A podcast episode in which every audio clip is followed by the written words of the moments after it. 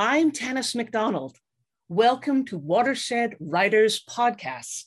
In this episode, we discover community engaged art and hyperlocal literature. Our guests are Fitsum Areguy, Yasmeen Namett Alla, and Ashley Hynd, who are a few of the many contributors to Textile magazine. Now, this is more than a magazine. It's an arts collective, a cultural think tank, and a mentorship generator for emerging writers on the margins. Textile nurtures writers in order to publish that hyperlocal literature. Lean in as we explore two questions that form the backbone of the textile community. Which stories are valued the most, and where does power reside? We're glad to have you join us. This podcast series is for readers and for writers, for people interested in how writing works and why it's vital to where and how we live. We record in the Grand River watershed region, the traditional territories of the neutral Anishinaabe and Haudenosaunee peoples. We feature interviews with local novelists, poets, playwrights, and essayists, and offer a showcase for a community of nationally known writers, as well as writers who are just getting started.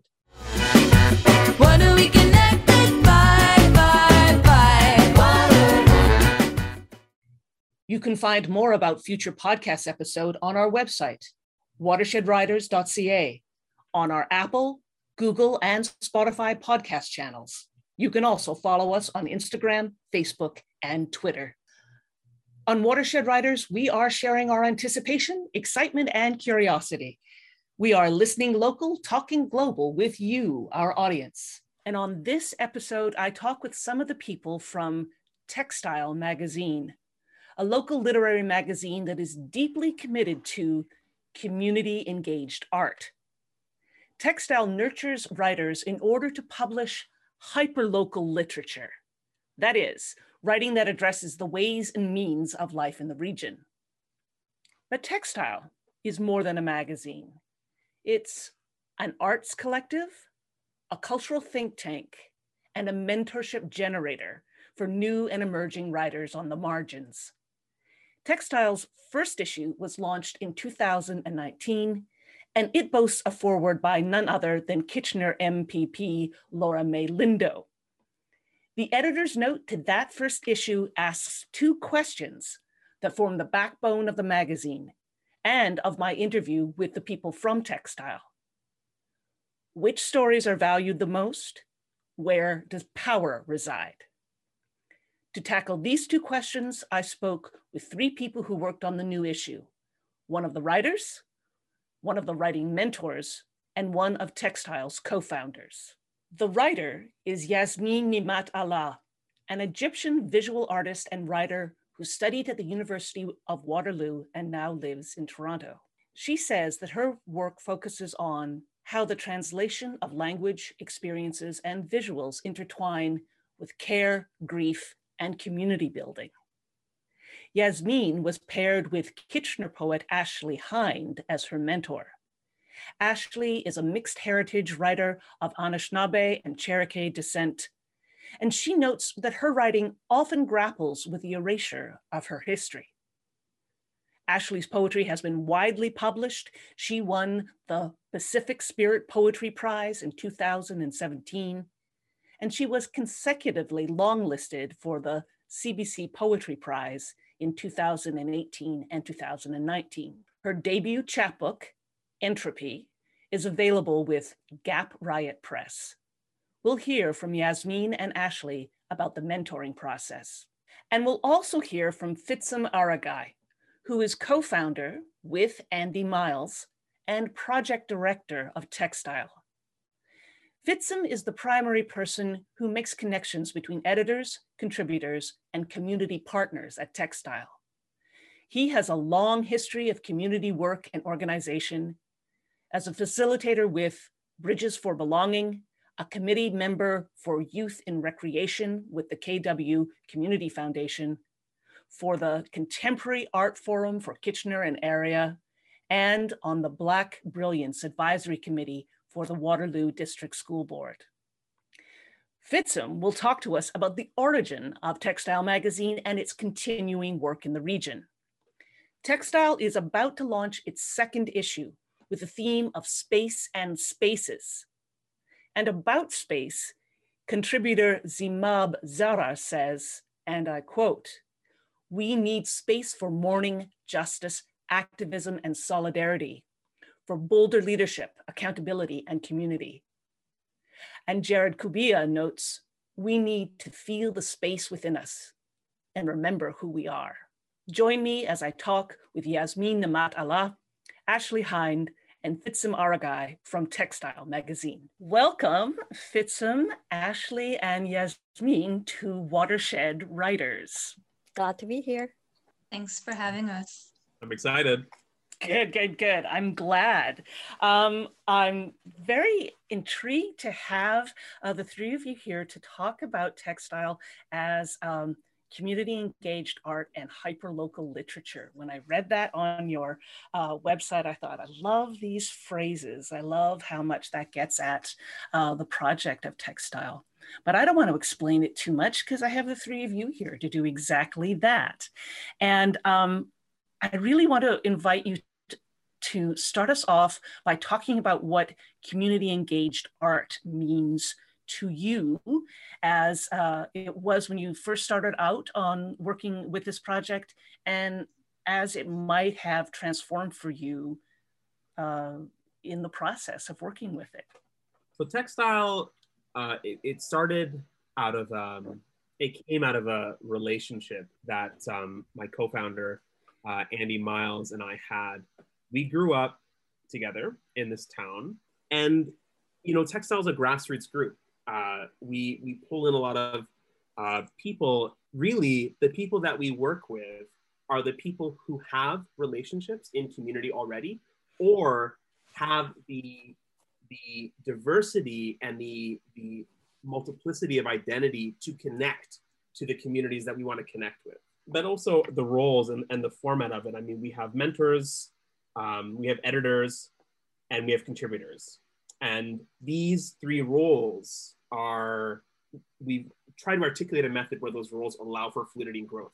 So mentors can be editors, um, depending on their experience with creative writing, and contributors can grow into textiles mentors or editors. It's a collaborative dialogical approach, which produces a, a social action, a richer literary tradition. And that's that's the the framework that we're sort of operating from, but also looking to expand. Ashley, Yasmeen, community engaged art. What do you think? I'm a fine artist, uh, first and foremost. Uh, I was trained at University of Waterloo as a studio practitioner. Um, and a lot of the conversations that I was having when I was in school were so focused on the systems that we live in and these ideas that I couldn't engage with unless we were having conversations about community because a lot of the the root of those conversations um, tended to be very hopeless at the very end where mm-hmm. it's like you are working under this system how do you escape the system and the answer seemed to always be community and as an artist it became this endeavor of i want to bring community in in a way that allows me to exist under something other than the systems that I exist in right now. And therefore, a lot of the, my projects as a fine artist, a lot of the poetry I create is really rooted in this idea of how do we come together? How do we gather, whether it being in place or on Zoom or online, whatever it means to be, to gather? How do we come together in a way that makes sense to us and in a way that in case of disaster, we can lean on each other. And those two things have always meant a lot to me and spoke to each other in ways that connected. And now it just feels like when things fall into place that, that somehow community always, the like attracts like, you know, community always attracts community. So I'm working in community, and therefore people who are also working in community are suddenly being like, we are having the same conversations. And it's, of course, we are. We are always talking about how do we love each other more? How do we care about each other more? How do we come together more? It's always really nice to be in spaces like that where it's like the main focus is like community is something that capitalism and colonialism have taught us not to exist because independence is the best thing that you could be. How do you undo that sort of damage? How do you undo that sort of narrative? That's a, a great question. Those are a series of great questions. I love these. This how do we come together and how do we love each other more? Um, and uh, it always reminds me of you know the price of freedom is eternal vigilance and i'm wondering if that's the price of community as well our, our constant attention to uh, what it takes to create it and maintain it totally ashley do you want to jump in yeah well i feel like yasmeen hit a lot of my um, heart threads on that one that you know i mean i would argue that there's no such thing as a art that exists outside of community but there's art that doesn't engage or be responsible for its community. And I think that's where I'd make the distinction is that community engaged art is art that is aware it has a responsibility to its community and for itself within community. And it carries that responsibility, you know, and, and that will, the responsibility will shift depending on the community and the art. Um, and, you know, intersectional communities will have a lot of responsibilities that we are trying to balance in a good way. But at the end of the day, like community engaged art is responsible to its community and responsible for itself and its impacts on its community. Uh, for sure. Thank you. Thank you for that. I love that that idea of being responsible as well. And I, am cast back. What uh, what uh, you're all saying cast me back to uh, the launch of issue one of Textile Magazine, which I attended very gladly. It was October uh, 2019, and I was invited, and I went and it was so great. One of the things that I want to invite you to talk about, and I, I think we're going to focus on Ashley and Yasmeen uh, for now because you two are uh, on the show with a very particular relationship between you. That you are um, uh, someone with, uh, Yasmeen is someone who has contributed a piece to the magazine, and Ashley uh, is here as uh, Yasmeen's mentor, someone who uh, they have worked together um, to work on this particular piece. And uh, I know when I first started talking to Fitsum and Andy about textile, they talked about how um, they valued process over product. There is, of course, a product, a magazine that you can buy, and we'll talk about uh, how to buy that a little later in the show. But putting the magazine together is a isn't just a, a matter of um, finding some pieces and putting them together in a magazine. There's something else going on here. And I want to talk about the process of, um, of that mentoring relationship and um, how that fits into community engagement as a space of art making. Well, that's enough out of me for now. I want to hand it over to you two, and you tell me uh, how you worked that mentor relationship. Um, how did you uh, begin working together? Did you know each other before you were put together as mentor and writer? No, no we did not.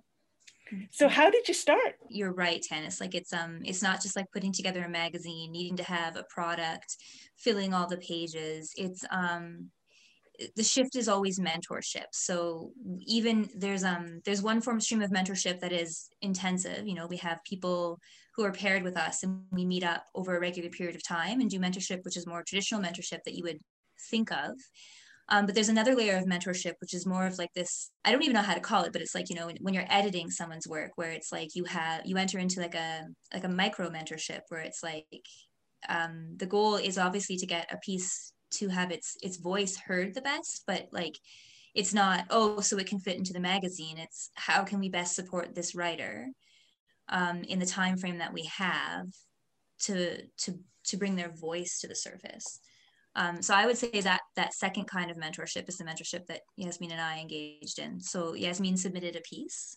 and it went through the board's reading process and was chosen as one to to work with the writer to bring out and strengthen the poem and the voice and the narrator and have it appear in the magazine.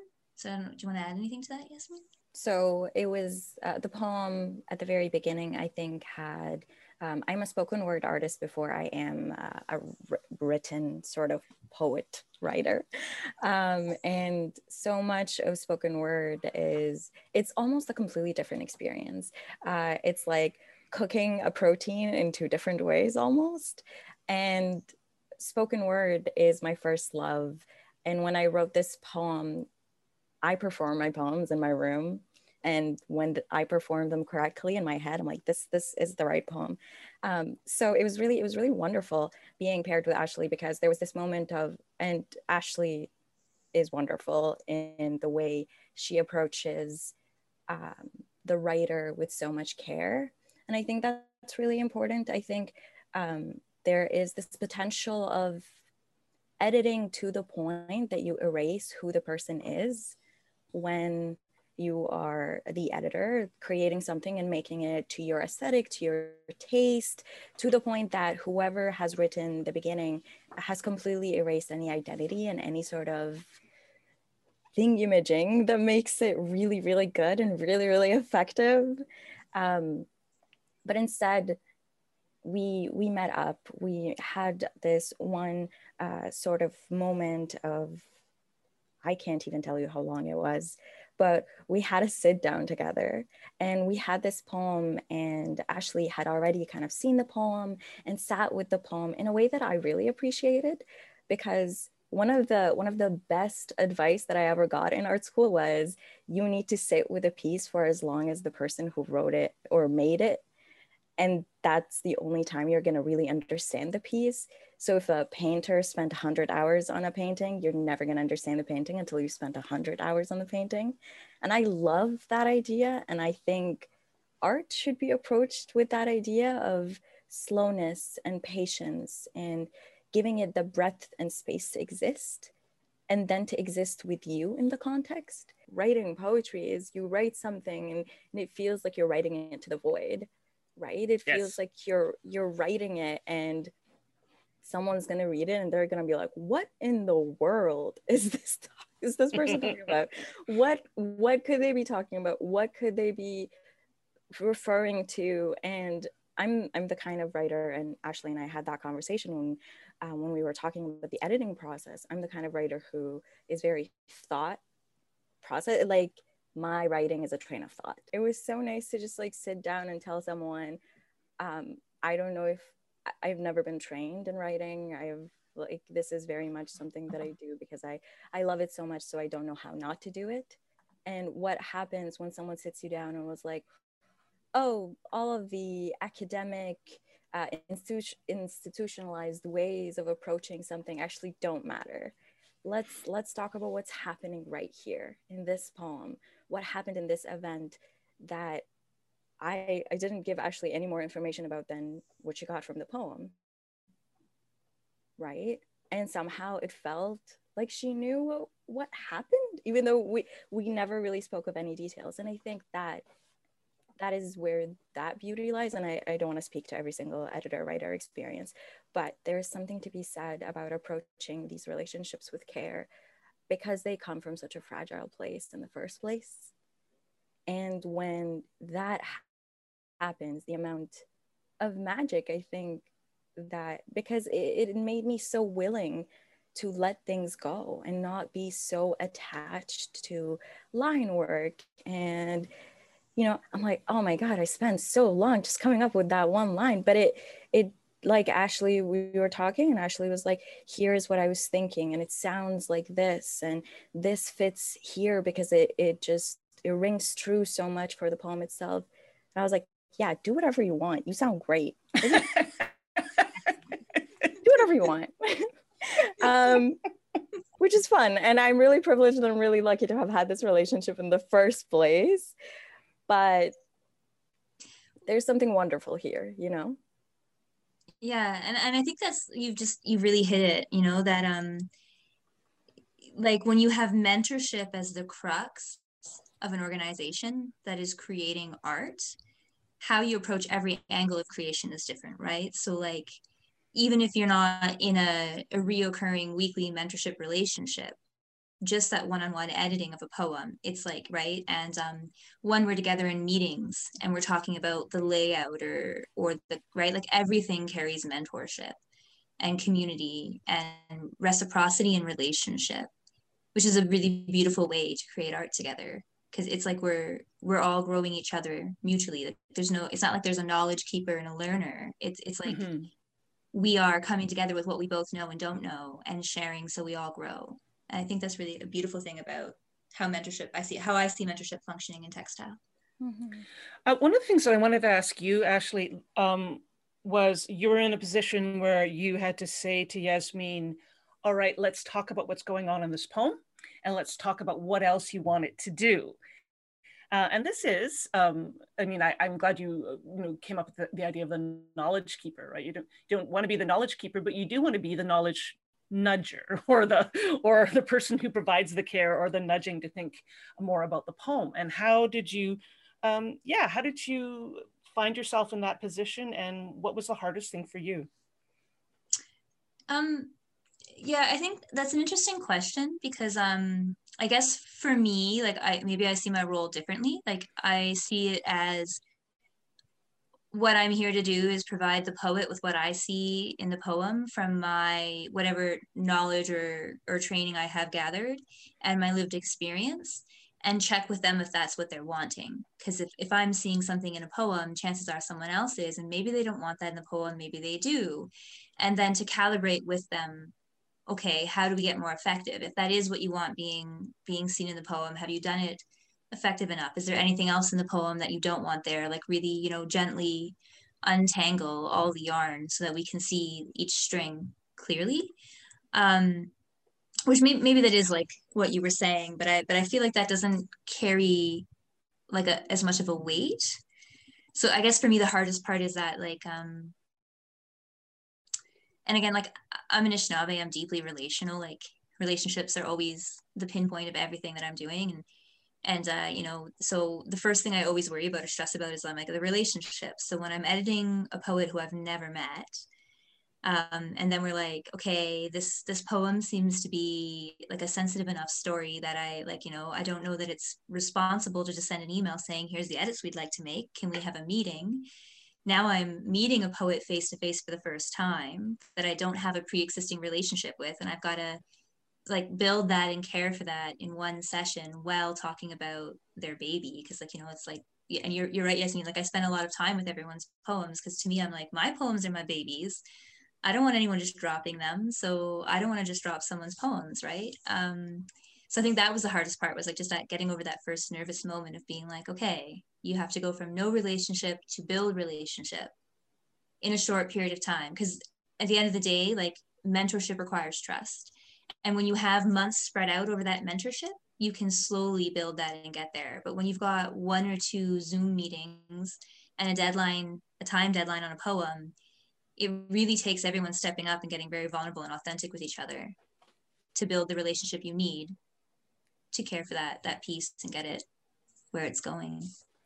I really like your metaphor of untangling, gently untangling. I think of um, yeah untangling threads to make sure that the you know the pattern that they're making is is is beautiful and apparent to all now, speaking of beautiful and apparent to all, um, Yasmeen, you said that you would read these poems uh, in your room and in your head. And I'm going to ask you to read it into the microphone because I feel like I have everyone else at a disadvantage because I've read the poem and Ashley and Fitsum has read the poem and you of course have read it, but I'd like you um, to read it out loud so we can hear uh, a little bit of um, what came of this mentorship. Sure thing, let's do it. This house. I am leaving this house, moving an hour away, trying to feel like I'm worth a beginning. My mother, tells me I am breaking her heart, says that she did not leave everything she knew for me to leave her, and I say nothing. I am leaving this house, and most days I am drowning in more guilt than these lungs have learned to breathe through. I was never taught to swim, only drown. And I know. The women in my family look at their daughters, then look at themselves and apologize. Tell us, if it weren't for me, you could have been beautiful. I am leaving this house that has left me biting my lips until they bleed, until they are dry, until they are permanently bruised from all the biting, swallowing the words that are not allowed in this house. My words are not allowed in this house. Can words that were never said still exist? If I never leave, will I still exist? This house looks at me and tells me I have amounted to nothing, looks at me and says, We should have never left. You're like this because we left. Maybe if we had stayed, you would have been more than this.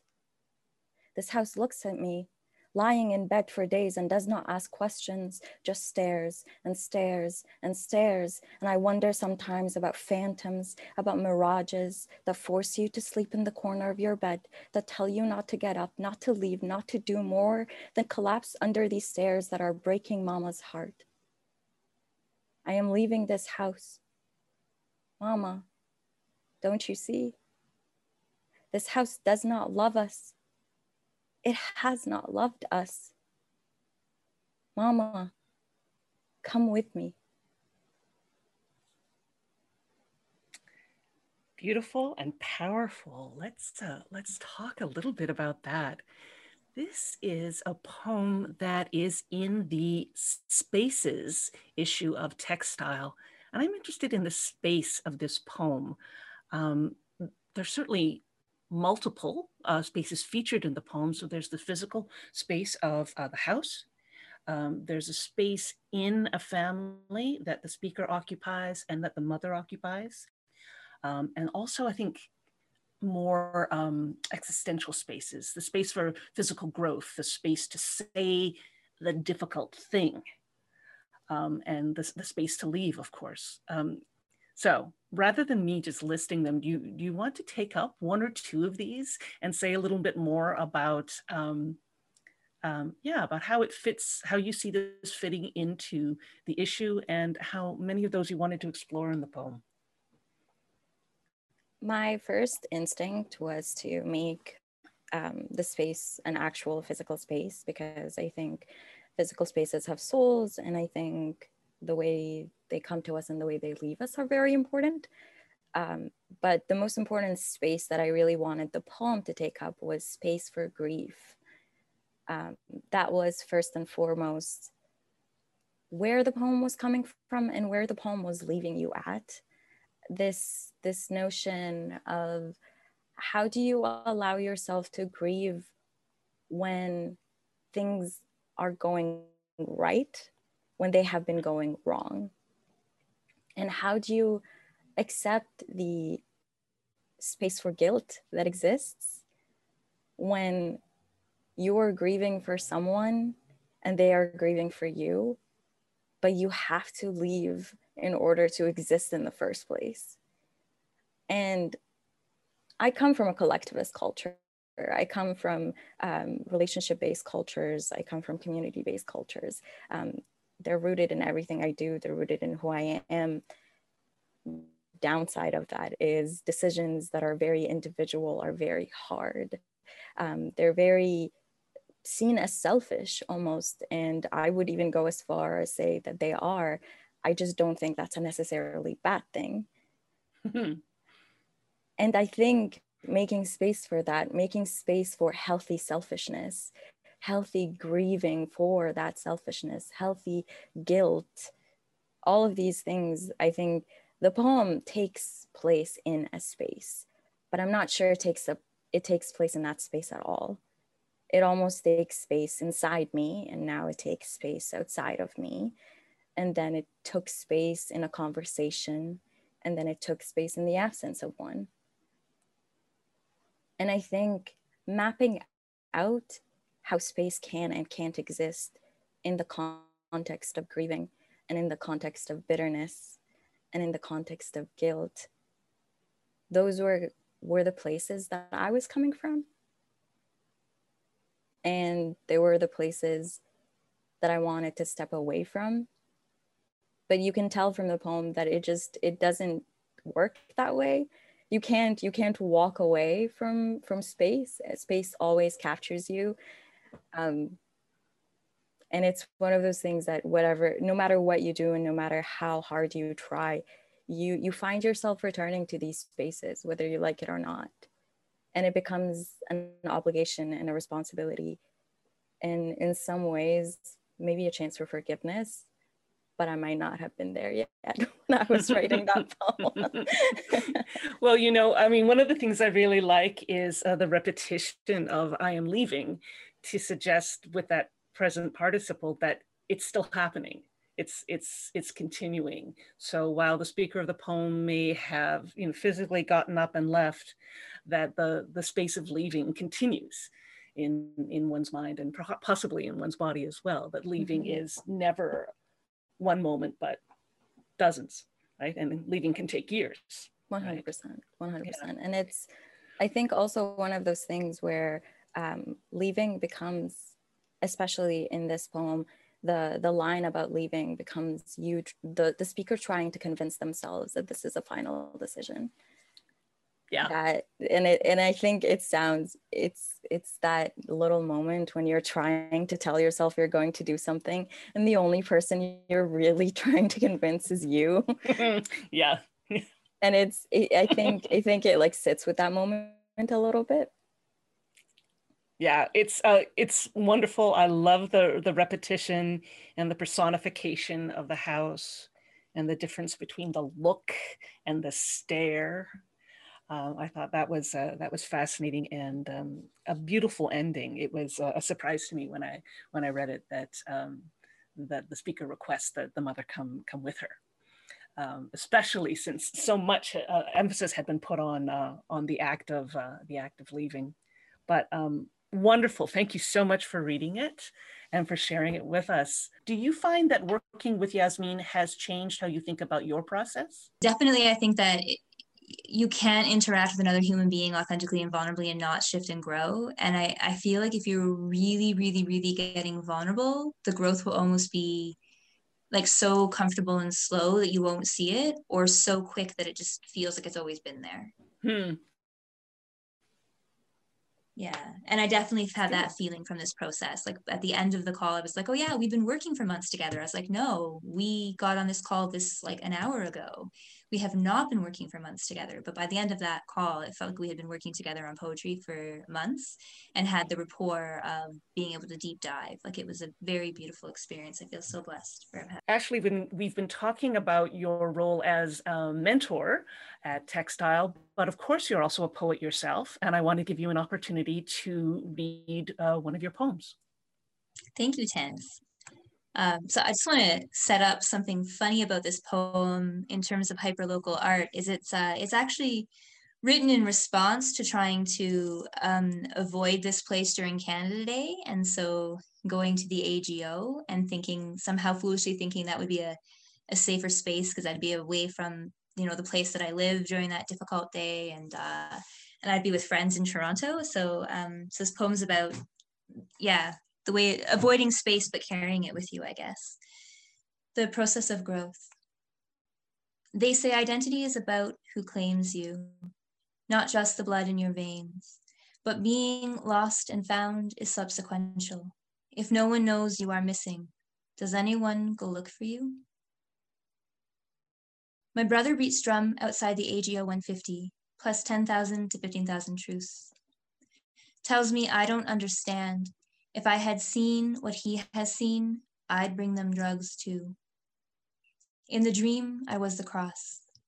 Jesus bled upon my forehead. Fox was a mockingbird, screaming nothing, nothing, nothing. In the morning, mold crept between my toes, grew into ivy, wrapped round his feet, whispering, reclaim, reclaim, reclaim. When the clouds came, the sun gave way to his salt and ash sweat. I will smell like this 2,000 years later when Madonna burns me. The words are inside. They just don't like the way my tongue curls colonized.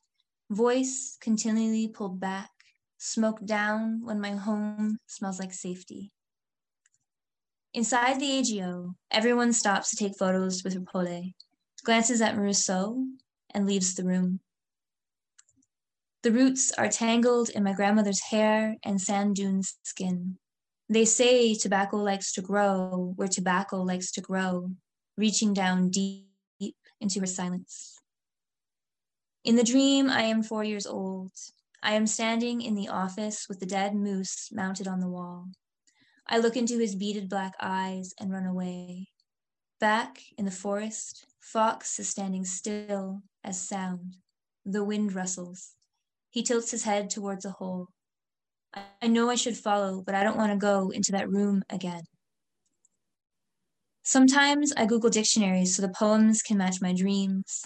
Voice continually lulled back, as if now the words think they belong there. The fifth floor said buffalo filled hills with bone. Song and Hank Williams, Thomas promised that from the right angle, history is present. Still, on the way downstairs, a white man hogs the inner railing, never letting me pass. I look up Fox medicine in the spirit guide. They are all about shape shifting, learning to be invisible. Moose is all contradictions. Feminine energies born with their eyes open. I want to tell him how my blood beats drum, that I think that is why my grandmother left, that we put so many things in our hearts, we forget we still have hands. Ashley Hynd and the Process of Growth. That poem was included in Best Canadian Poetry 2020. And if I'm remembering right, it was also longlisted for the BC CBC Poetry Prize, right? It was, yes. Excellent. Thank you for reading it for us. And I want to hear a little bit more about that moment when you determined it was going to be like a magazine like and why a magazine over the other things that you could have done like a reading series like uh, a play um, what was it that you said yeah there needs to be a hyper local literary magazine yeah so um, i'll start by saying i really want to redo my answer uh, to your first question Um, I'll go ahead and answer this question now, and we'll see how I feel about that later. Okay. Um, so the the decision to produce a publication was was definitely conflicted. We we knew how submitting to to journals can be, uh, like Yasmeen said, submitting into a void. Um, and it also came out of a very specific relationship that Andy and I had. So Andy uh, in my opinion, is one of the best writers of, of my generation. I think he's that good and he doesn't share enough of his writing. And I'm always pushing him to. I, I am less of a strong writer, but I've become very good because of Andy's um, support um, and tutelage. And so sharing my writing with Andy was a way for us to deepen our relationship. Um, and it also became a very natural next step for this wild idea I had for a community engaged art project called Textile um, while I was overseas in Korea. Um, pitched it to him, and then we started working it out. And then the first day back in Waterloo, I was at his kitchen counter, and we were figuring out, okay, how are we going to apply for grants? How are we going to make this happen? But yeah, that it came out of uh, a writing and editing mentorship relationship that we already had. Um, but it, we also created a framework or a container for multiple paths of, of uh, creative expression, collective creative expression. So we always knew that there might be other ways that people need to tell their stories, especially when you're dealing with equity seeking, marginalized communities. So that might be through visual art, that may be through performance. Uh, you were at the launch, so you saw some of how people, you know, presented their art. We had art on the walls, we had uh, projections. And moving forward, uh, we're, we're keeping that, that sort of fluidity uh, because that's really core to how um, we do this. But publications are, are just one mode and, it, and it's, it sort of anchors us as, you know, this is something that can be produced, but it's built on a process. And in fact, whatever gets produced is based on that process. So potentially textile could be uh, something very different from a literary magazine. Like it is a literary magazine last year and this year and maybe next year, but it might be something else in the future. Something that I'm really excited for you to see in issue two is how much visual art is in it. So cool. you'll see a lot of special features that, um, uh, that were either uh, workshops that were um, created or collaborations um, with other uh, with other groups. Um, but a public like publications will be a part of textile always, but it doesn't preclude us from exploring other things and other modes of expression. That's cool. I, I like it. I like that it's becoming a kind of um, art collective of, of all kinds. As uh, and I, I am looking forward to that visual art as well. Um, I think uh, that's going to be a great addition, and yeah, more performance. I'd like to see that too for sure. Um, I'd like to invite you to do a little reading yourself. Um, I know that you uh, were involved in doing a, uh, exploring a kind of psychogeography of Kitchener, which is the place where you grew up, right here in Grand River Country. Um, and part of your project was taking photographs of the Schneider's factory as it was taking uh, was it was being taken down.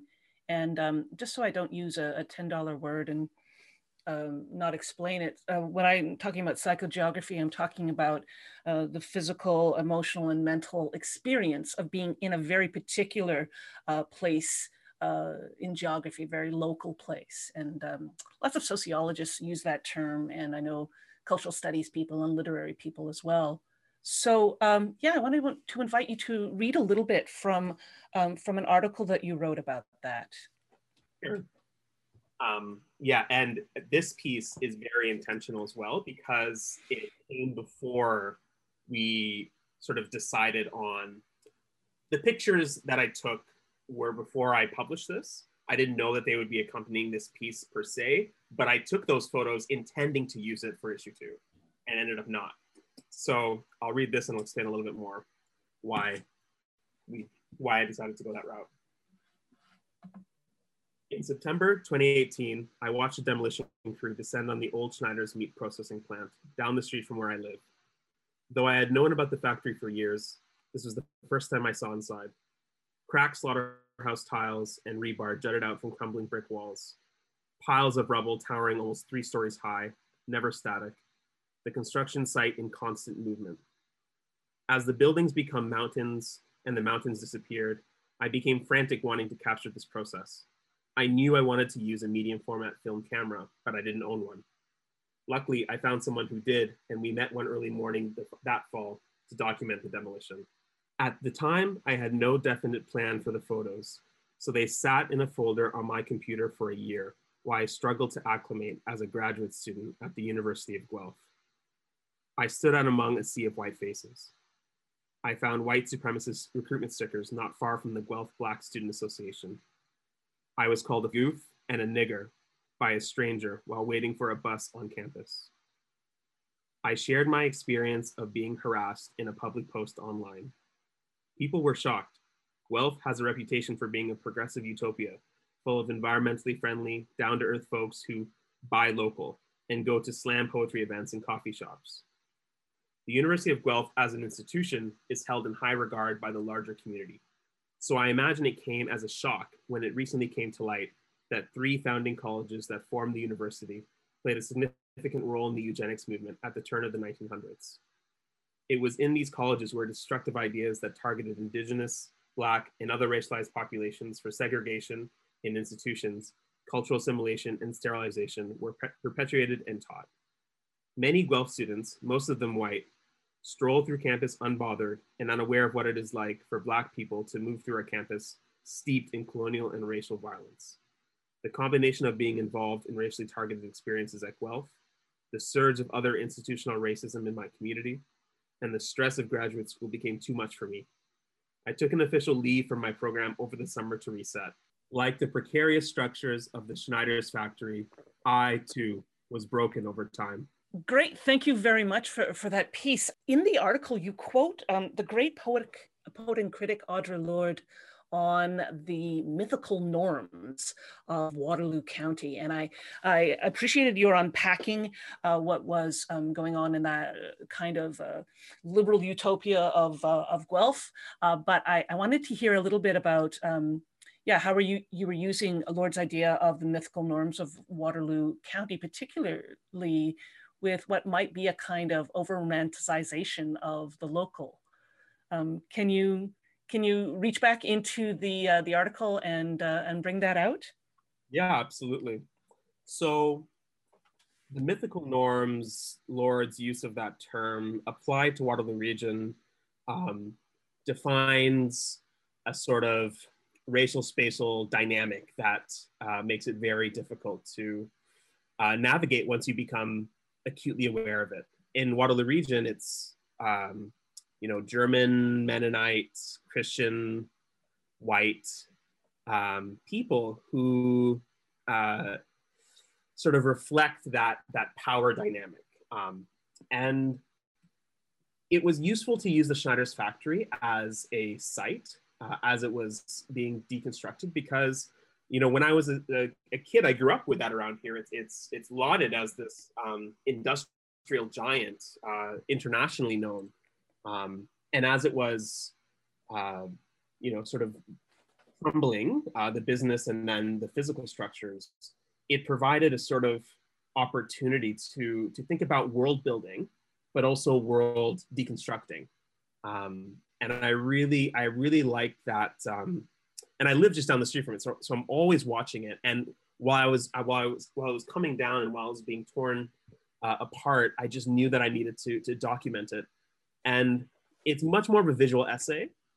If I if I had had an opportunity, well, I still do, but I would definitely expand on the things that I wrote about to talk more about Waterloo Region.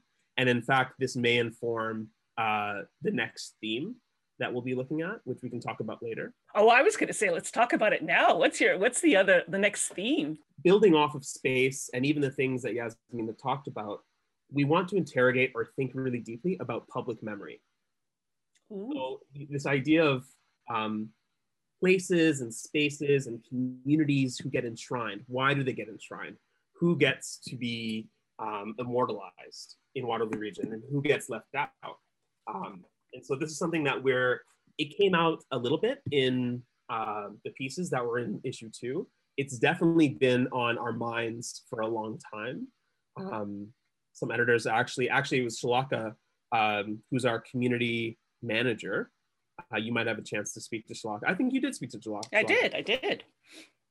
She was the one who brought up public memory and it definitely hit on this idea. And in the piece, what I was also wanting to interrogate um, is this idea of, of, you know, if you're not part of the um, majority or the people with power, um, how do you rewrite that? Really like this idea of um, public memory as uh, something to build an issue around, or you know, or a whole show around. Um, I think particularly two of the Black communities, the Black farming communities that were just north of here around Wallenstein, um, that uh, that Black scholars have written about, but I hadn't. You don't you don't see them um, actually. Sort of that kind of public memory. Yeah, you don't hear about it uh, that often. You have to go looking. You have to go looking very specifically to find such things. In fact, textile is very much informed by Janice Jolie's uh, play that she did um, in town here um, that was widely um, pan, panned and critically appreciated in, in Toronto less so locally. And, and I, I mean, I mean, I'll, speak truth to power here. I mean, I, I was in conversations with people who did not like it because of how it made them feel. And that was hugely formative for me. And I've told Janice this many times that um, what she did with that, um, it was, it unsettled a lot of things. It addressed a lot of sort of an open secret of, of how things are. Um, and, and then she left. so and and I I can understand. I mean, I don't, I don't want to speak for Janice, but I can understand a lot of why she left. It's it's hard to to do that and then continue to be here. Um, but I definitely want to to put respect on Janice's name for for you know charting that path uh, of you know sort of brave uh, work, brave art, um, radical relationality, and and speaking that truth it definitely it definitely feeds into what we do. Um, yeah, Janice was uh, our, our, our episode number two, and we we spoke uh, we spoke um, extensively about this for sure. So I will just uh, suggest to listeners that if you have an interest in um, in the the kind of uh, radical work that Janice Jolie was doing in her play "Will You Be My Friend," we've got it happening for you in episode two. I want to bring up something that um, Uh, the Black writer Chelene Knight talks about in her book, Dear Current Occupant, which is a, a book that was published, I believe, in 2018. And in Dear Current Occupant, one of the things that Knight criticizes is what she calls the diversity hashtag. That is, that it's too easy for uh, marginalized writers and writers of color to be used by organizations who aren't working towards real change. It's too easy for them to be sort of checked off as a diversity requirement and used as a kind of virtue, virtue signaling on social media and other places. I don't know. I wanted I wanted to hear all of you respond to this idea of a uh, uh, of a diversity hashtag, the use and the misuse of of such a thing. Um, and how it ties in to how textile is working differently. We've talked about community engagement and hyperlocal literature, um, but also in, in some ways, uh, it's a way to to push back against a literary and sometimes an artistic community that can seem very homogenous, very privileged, very white, very middle class, and also problematically unconscious of those uh, privileges. So that's a huge question. Um, can uh, does anyone want to respond to this idea of what textile or, or the experience of working uh, for textile, how it resists something like a diversity hashtag? I think one of the key things is that when push comes to shove, you know someone's walking the talk when you look at their employees. And so a lot of magazines say that they want to open up and they're doing that diversity thing and they want those submissions, but they're not, when jobs become available, they're not hiring hmm. diverse staff. And if you look at textile, it's pretty much diverse staff. I have been, you know, and I and I'm sure like I don't want to speak for Ashley and Fitsum, but like I have been the diversity hire like I have been the person who was only told like later that I was like the person they needed for the job, not because of the work ethic, not because of the anything other than being a person of color and the only one who applied, or the only one who, quote unquote, had the skills, which is excuse my French, but you know, just not so great in terms of being uh, no it's rooted in racism.